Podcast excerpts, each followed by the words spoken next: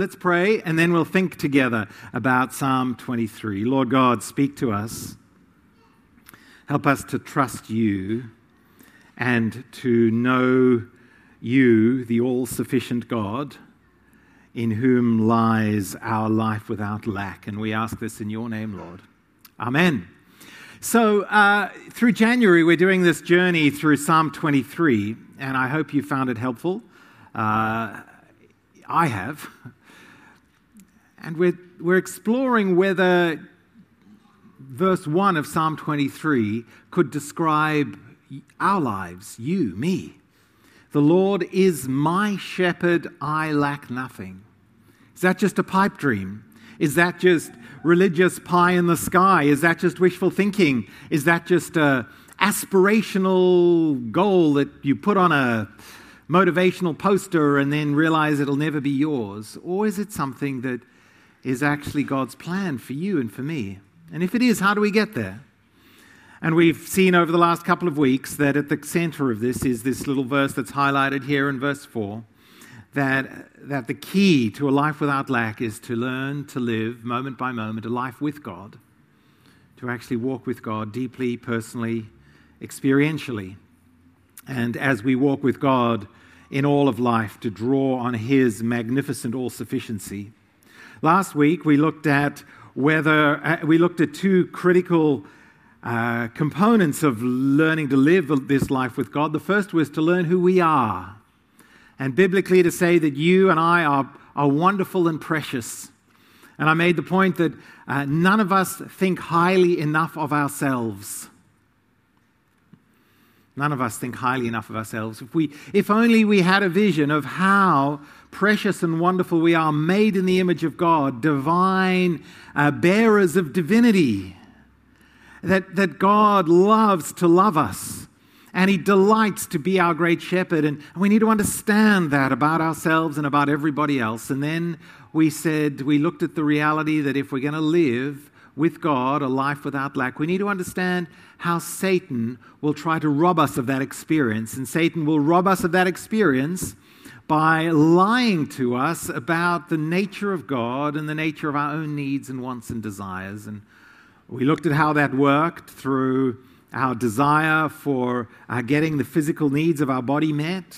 It's good for food. How it, Satan will lie to us around what, what appears good to us and how we can appear good to others through the desire of our eyes, what's pleasant to the eyes. And then we looked at how Satan will lie to us about uh, what will make us wise in this world or what will give us control and power in this world.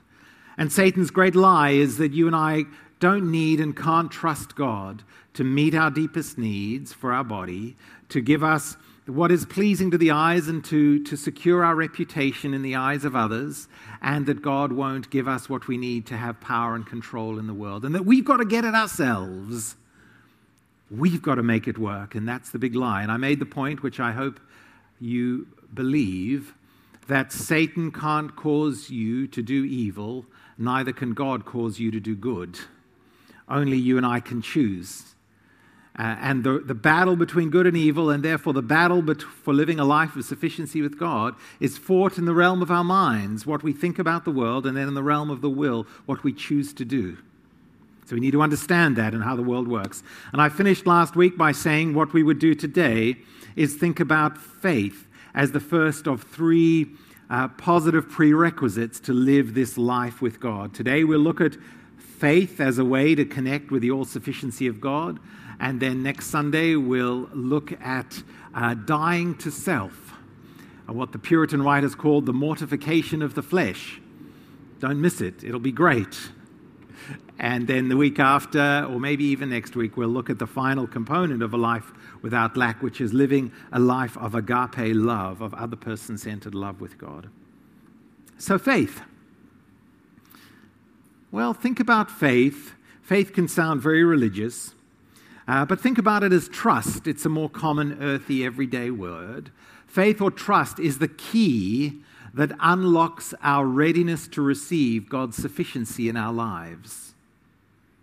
Now, you might say, well, Mark, I'm not someone with a lot of faith. I've just got a tiny little bit of faith. I'm not even sure I have any faith. And I would say to you, of course you have faith. You can't live in this world without faith or trust. So let's do a little exercise, a little thought experiment now. Uh, in what are you placing great trust right now?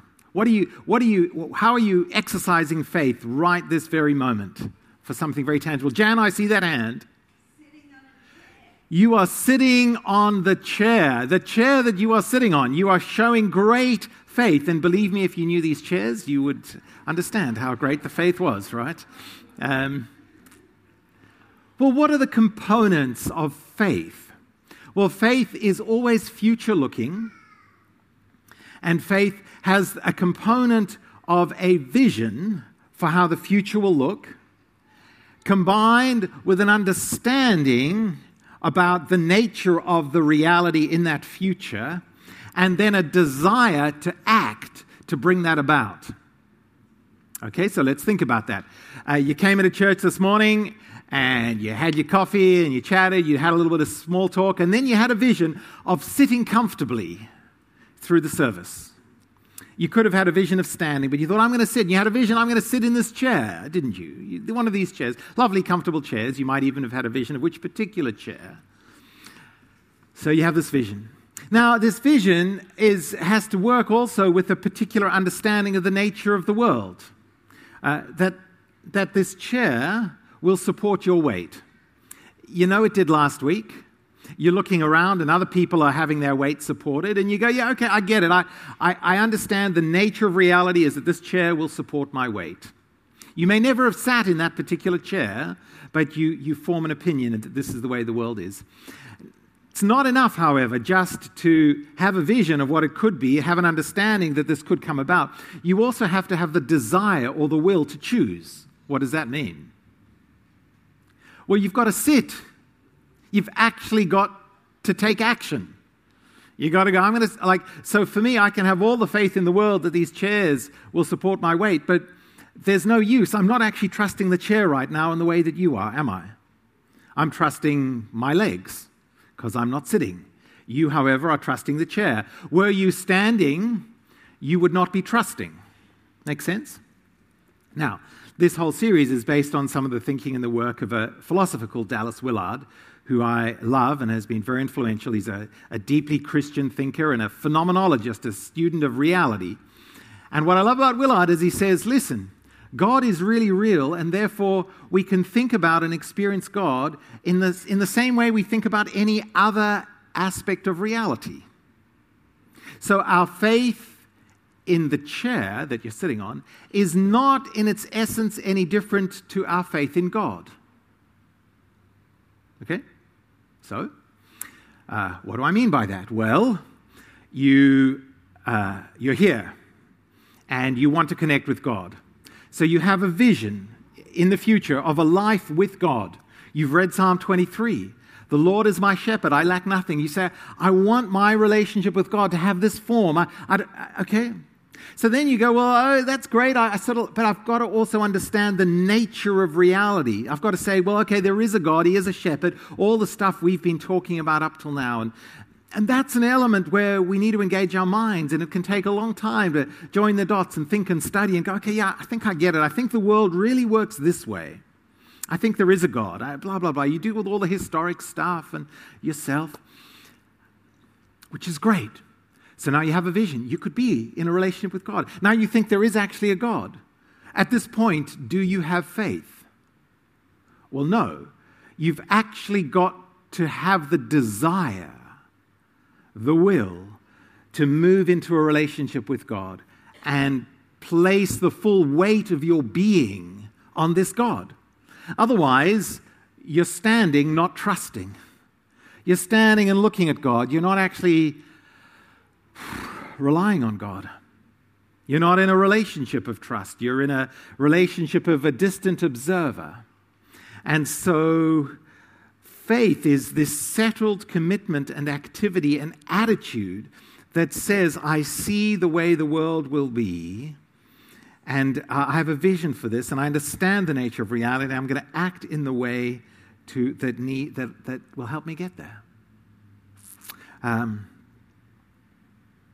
In Mark's Gospel, chapter 9, uh, one of the most wonderful pictures of faith in action. Uh, Jesus has just been up the Mount of Transfiguration. Uh, his three closest buddies have seen his glory. It's been an extraordinary encounter with God. He comes down, and there's a great big kerfuffle going on because this father's had his son is demon possessed and causing havoc, and the disciples have tried to pray and get rid of the demons, and it hasn't worked. And Jesus comes along, and he asks the boy's father, How long has he been like this? From childhood. He answered, It has often thrown him into the fire or water to kill him. But if you can do anything, take pity on us and help us. If you can, question mark, said Jesus. Everything is possible for one who believes. If you trust, if you believe, then everything, anything can happen. And what does the Father say? I do believe. Help me overcome my unbelief. It's one of the great prayers of the Bible, isn't it? Now, there's a lot to be said about the anything is possible. Read Dallas Willard's chapter on faith in the book that I've recommended, and he'll unpack that and help you understand it. We don't have time to unpack it now. Um, except to say, in summary, most of us, and by most of us I mean all of us, aren't ready for the kind of faith that could do anything. We just aren't the kind of people who could manage that faith well, are we? I mean, I don't know enough about the world. If I could imagine if, if all of us could, there'd be mountains moving everywhere.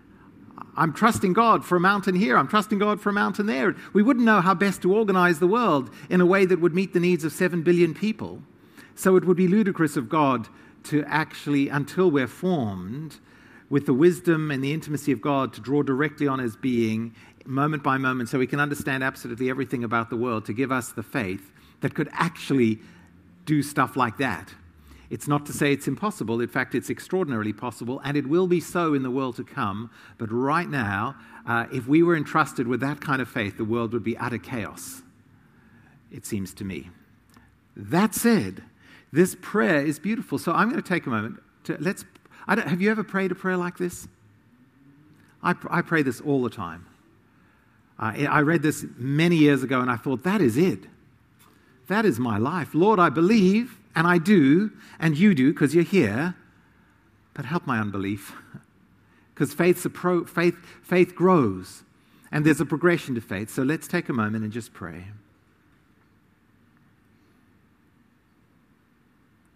Lord Jesus, you, you tell us everything is possible if we believe. And Jesus, I want to say to you, for me, and I want each of us in our own way to say, I do believe. I do trust. But Lord Jesus, help me overcome my unbelief, my lack of trust. I do, and I need help. Amen. So, how are we going to understand this? Well, we had what we're going to look at is uh, well, let me back up. How do you have faith in the chair? Well, you may not have sat in it yourself, but you've watched other people sit in it and you've heard stories of how wonderful these chairs are. And so you now feel confident to sit in it. So it is with our faith in God.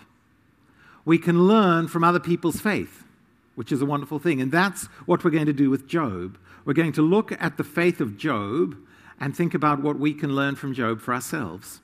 Now, Job is one of the great pieces of literature in the, in the contemporary canon. It's an extraordinary book. Uh, I, we could spend months just unpacking Job. I'm going to try and pull out the salient pieces in like 15 minutes.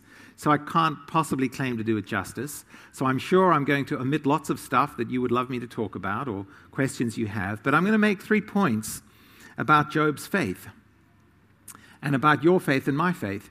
And we'll see that Job's faith in the story moves from the faith of propriety to the faith of desperation, to the faith of sufficiency. Propriety to desperation to sufficiency. What do I mean by that? Well, we heard in the Bible reading this. Here, this is the story starts. Job is a great man and he's a religious man. He's got a bunch of kids who like partying, and we don't know how religious they are, but Job, he, he has the faith of propriety. He does what is right all the time, and it's a good faith to do that. He's concerned not just for his own sin, but even for the sin of his kids. So he offers sacrifices in case his kids misbehaved at the party the night before, right? He's a good religious man, and he does what is right. And that is how our faith starts. We come to God and we do what is right. And we have an implicit deal with God that if I observe the law, if I do what is right, you will do right by me. The faith of propriety is the faith of the Pharisees. Now, the Pharisees get a very bad rap in contemporary Christian culture, uh, but actually, the Pharisees' faith was admirable. It was stuck in stage one, but it's good faith. They, they trusted God. But there's a problem with Job's faith, the faith of propriety, and that is that if you get stuck there, you'll never know if you really trust God for God or you just trust God for the good things He's given you. So this was the temptation. This is the challenge Satan puts to God. Satan goes to God and says, "Well, God, um, look at this fellow Job. I think he just trusts you because you've given him all this good stuff." And God goes, "No, no, no, no. Let's do a test. God says to Satan, Take away all the good stuff, and we'll see. We'll see what his faith is really like. Right? Big test.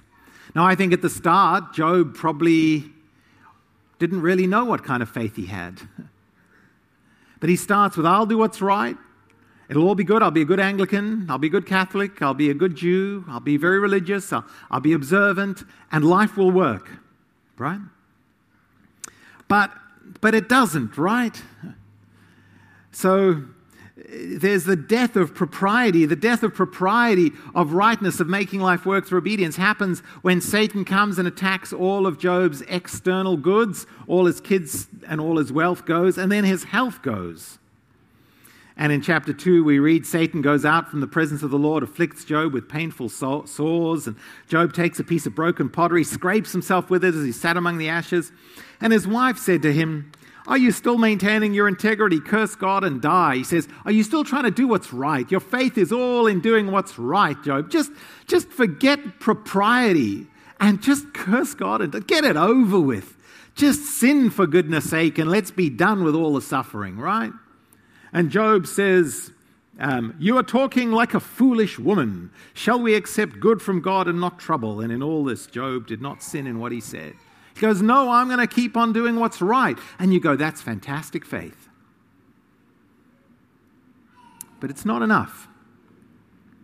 And I'll tell you why. Because at the heart of Job's faith of propriety, and I would suggest if you and I are at this stage, it's there for each of us, there is fear.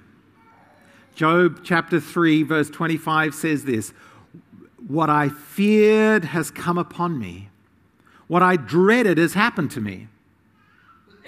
Job, his faith, as sincere and genuine and good as it was, was mixed with great fear. Why?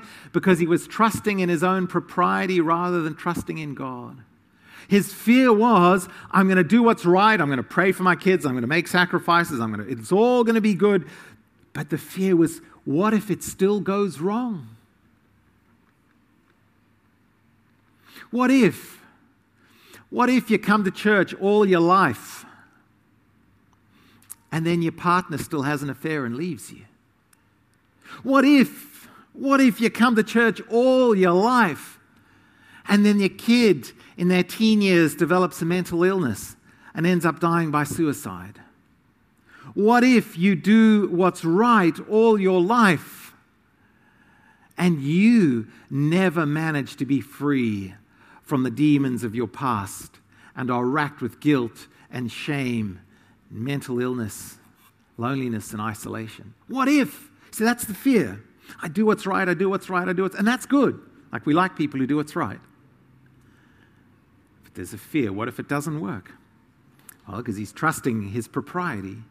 And we are very good at that as Anglicans, and let's not knock it. But let's say that that's not enough to know a life without lack, because we're still just trusting our performance at this point. So, uh, the faith of propriety gives way to the faith of desperation. Because this is what happens God strips Job of everything, and it becomes crystal clear to Job that his propriety was not enough to spare him suffering. His propriety and his faith in his religious observance was not enough to control the world in which he lived. So, what comes next? It's a faith of utter desperation. It is a faith that comes to God, and this is the whole middle section of Job, and complains and begs and shouts at God and says, God, fix it. God, I'm dying here. Won't you come and sort this mess out? God, I'm innocent. God, you'd better come through for me. It's the faith of utter desperation. In the middle of, uh, of one of the discourses, Job says this Though he slay me, yet I'll hope in him. I've got nowhere else to go. Everything's been taken from me, and he's cast onto God. And that's faith. Because when all the externals go, when our propriety ceases to work, we have a choice, don't we? And we see this worked out in our own lives and the lives of our friends. And our choice is this we can, we can walk away from God and we say, God, I don't trust you anymore. Get stuffed. I'm, I, I know life's miserable and you haven't come through for me. My, my propriety hasn't worked. I did what was right and you've abandoned me, and we can walk away from God. Or or you, you, you, you walk into the faith of desperation, and it's real faith, where you say, I just need you, God. And you beg God. You, this, is, this is the faith on your knees when you've got the cancer diagnosis, and you say, God, do anything to heal me. God, do anything to heal my kid. This is the faith of desperation that says, My marriage is at an end, and I've tried everything. We've been to every therapist under the sun, and we just can't make it work. God, won't you heal my marriage? This is the faith of the addict. This is the faith of the addict who gets to the bottom and says, I can't make life work anymore. I am powerless to not take that drink. I'm powerless to not go to the pokies. It's the faith of desperation. Now, that is not a faith most of us want, is it? Uh, here's how Dallas Willard puts it it is trust that puts you in contact with God so you can draw upon his unlimited and inexhaustible resources. Unfortunately, many folks have their faith lined up in such a way that they do not need to rely on God. They do not need to trust God. They have a proper faith in terms of what they need to believe to go to heaven when they die, but they hope that God is never going to put them in a position of needing to actually trust Him before they go there. Anyone guilty of yes? Here's, what, here's the deal, right? We come to God and we say, trusting God is, is about trusting God to get us into heaven on the other side of this world. But between now and then, we are going to make damn sure that our lives work and we're rich and we're intelligent and we're successful and we surround ourselves with all kinds of goodness and propriety and religion to make sure life works because the one thing we don't want is to be in a place of desperation where we actually have to trust God because that is terrifying. So I'll have the faith to get me into heaven, and that's good faith. Let's not knock that. But to actually have to trust God, like now? Really? Often, God allows us to reach the point of desperation so that we can learn how to trust. Go back to the chair metaphor. Uh, most of us spend most of our lives just standing and not trusting.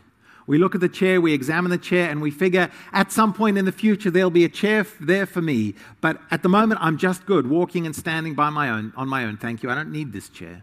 And we, we, we have trust that it's, when we need it, it'll be there, but we don't need it. So it is with God. It's a hard lesson, but an essential one. A life without lack is known by those who have learned how to trust God in the moment of their need. You, you're not trusting God until you actually trust Him when you need to. You're not trusting the chair until you actually sit down in it. And it's important, it's in the moment of need uh, the faith of desperation doesn't come in advance of the moment of need. You can't, you can't grow in your faith until you actually get to the place where you really need God, where there's nothing else. This is the paradox of faith. You, you don't know that God is trustworthy until you have to trust Him. You, you have to leap and find that He's there for you. You have to, it's the only way. Now, this is a problem for us because it's a problem for me, maybe not for you. You may be far more spiritually advanced than me. My problem is, I want a life with God. I want to know God is utterly trustworthy, but I don't ever want to have to be in a place where I actually have to trust Him. but of course, for most of us, this won't be an option. Because most of us are going to find in life that life of its own volition brings along sufficient tragedies that we have to trust Him because there's nowhere else to go. I know that looking out at you. I know you don't have to go looking. You don't have to manufacture the tragedy. It comes upon us. I know that in my life so clearly. Question is in the moment, will you cry out to God? In the moment, will you find God to be enough? When you have nowhere else to turn except to God, and you turn to Him, your faith of desperation will meet the fullness of God, and you will taste the life without lack as you discover the depths of the faith of sufficiency this is what happens. Job goes from, I'll make my life work by my faith of propriety, to, oh my goodness, everything's stripped away. I'm desperate. I'm crying out to God. Uh, fix it, fix it, God. Come through for me, God. And then Job has an encounter with God in his moment of need, and he moves to a faith of sufficiency. How does that work? Well, uh, Job, through the book, has been saying to God, Come, God, I want to come and show yourself so I can tell you all the ways you've let me down and you haven't fixed up my life and you haven't made life work. And eventually, you know what? God does show up in chapters 38 through to 41 of Job. And when God shows up, he, he speaks to God out of the storm, it's out of the whirlwind. That's how God appears. God, hmm. interest, when you read the Bible, God appears in storms, in fire. He doesn't appear in quiet and tranquil when we're sitting, when all of life's working well, sipping glasses of champagne, looking over the Mediterranean at the end of a lovely, relaxing cruise. He, and, and there's nothing wrong with that. I'd be quite partial to going on one of those sometime pretty soon. But I know when I go on those, God's not going to speak to me. God's going to speak to me in the storm. He's going to speak to you in the storm. He's going to come through in the chaos and the pain and the brokenness and the desperation when you keep on crying out to Him and you keep on crying out to Him. And then God turns up. And you know what God doesn't do? He doesn't turn up to Job and go, Oh, Job, I'm so sorry I haven't met your needs. He doesn't turn up as a codependent parent who's being mobilized by his child's needs to rescue his child. He's not a helicopter parent. He's not, he doesn't, oh, I'm so sorry. He's not a therapist, God. How can I make you feel better? He turns up and he goes, Who is this that obscures my plans with words without knowledge? Job, you don't know. You, don't, you think you know, but you don't know enough. You've been desperate, and that's okay. And you've been complaining, and that's all right. And you've been angry with me, and that's all right. But you don't know enough. Brace yourself like a man. I will question you and you will answer me. This is an encounter with God that is going to change Job. And three chapters on, Job gets a word in, and this is what he says. So God has piled onto Job, you know, where were you when I made the world? Look at you. I'm basically says to Job, I'm God and you're a person, and uh, get over it. Then Job replied to the Lord, I know that you can do all things.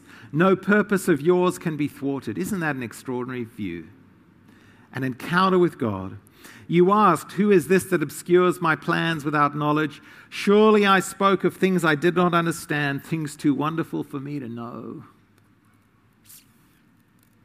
What's he saying? He's saying, You know what? I've lost everything. I've lost my family, my wealth, my good standing. I've lost my physical health.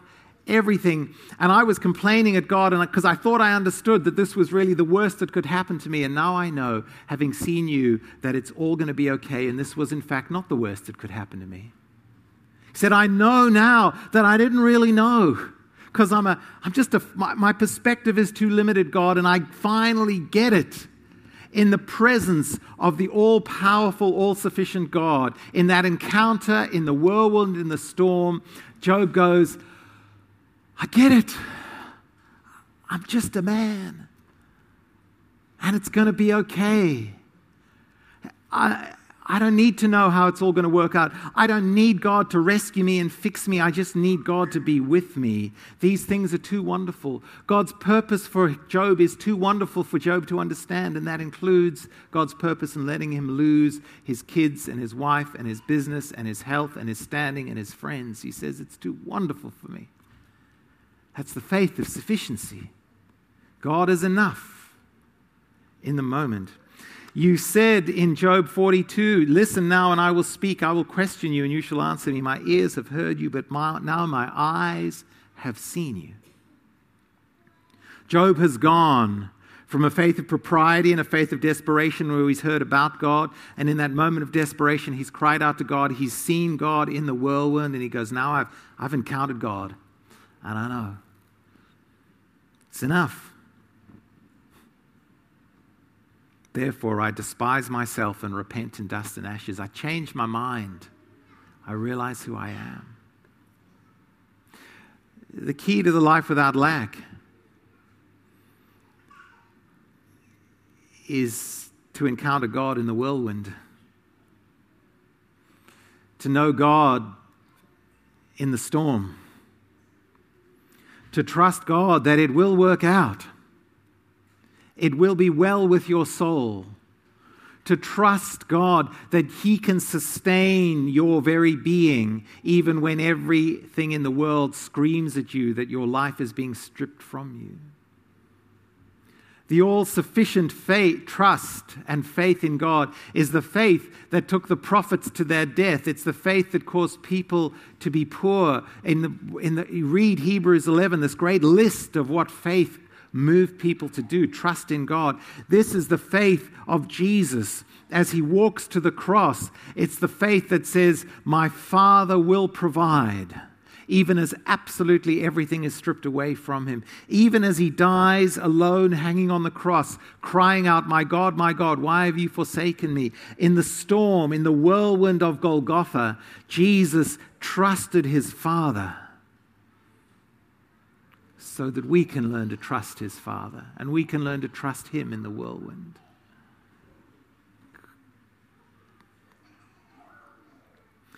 Job stopped pressing his case with God. He stopped trying to get God to make everything right. Having seen God, he let go of desperation.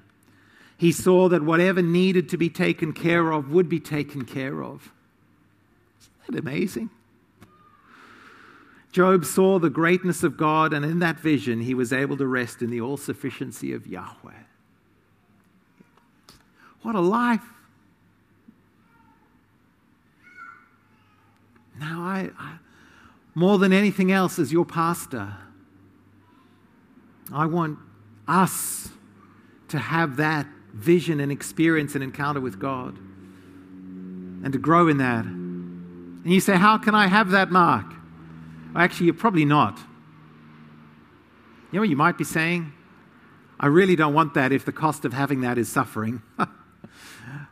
I've got good news for you. The suffering will come. It's just a question of what happens with it, right? If you want faith, ask God for it. And when you ask God, be willing to let Him take you through what is necessary to prepare you for it. There is. Whew, That's the Christian life. If you want to live without, a life without lack, it's experiencing God in the storm. So I don't know where you are on that progression of faith.